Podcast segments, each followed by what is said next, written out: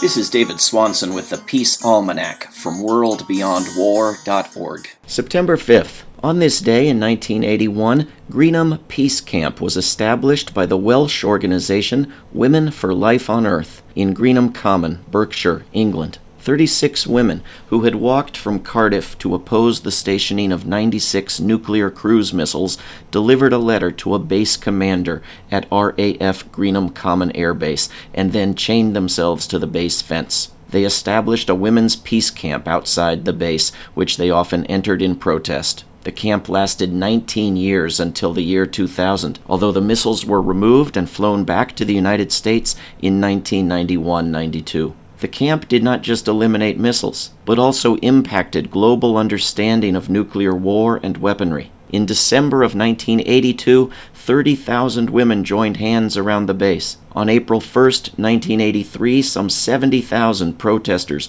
formed a 23 kilometer human chain from the camp to an ordnance factory. And in December 1983, some 50,000 women encircled the base, cut the fence, and in many cases were arrested. More than a dozen similar camps were modeled on the example of the Greenham Peace Camp, and many others through the years have looked back to this example. Journalists from all over the world for years reported on the camp and the message it promoted. The campers lived without electricity, telephones, or running water, but also without the failure to resist nuclear weapons.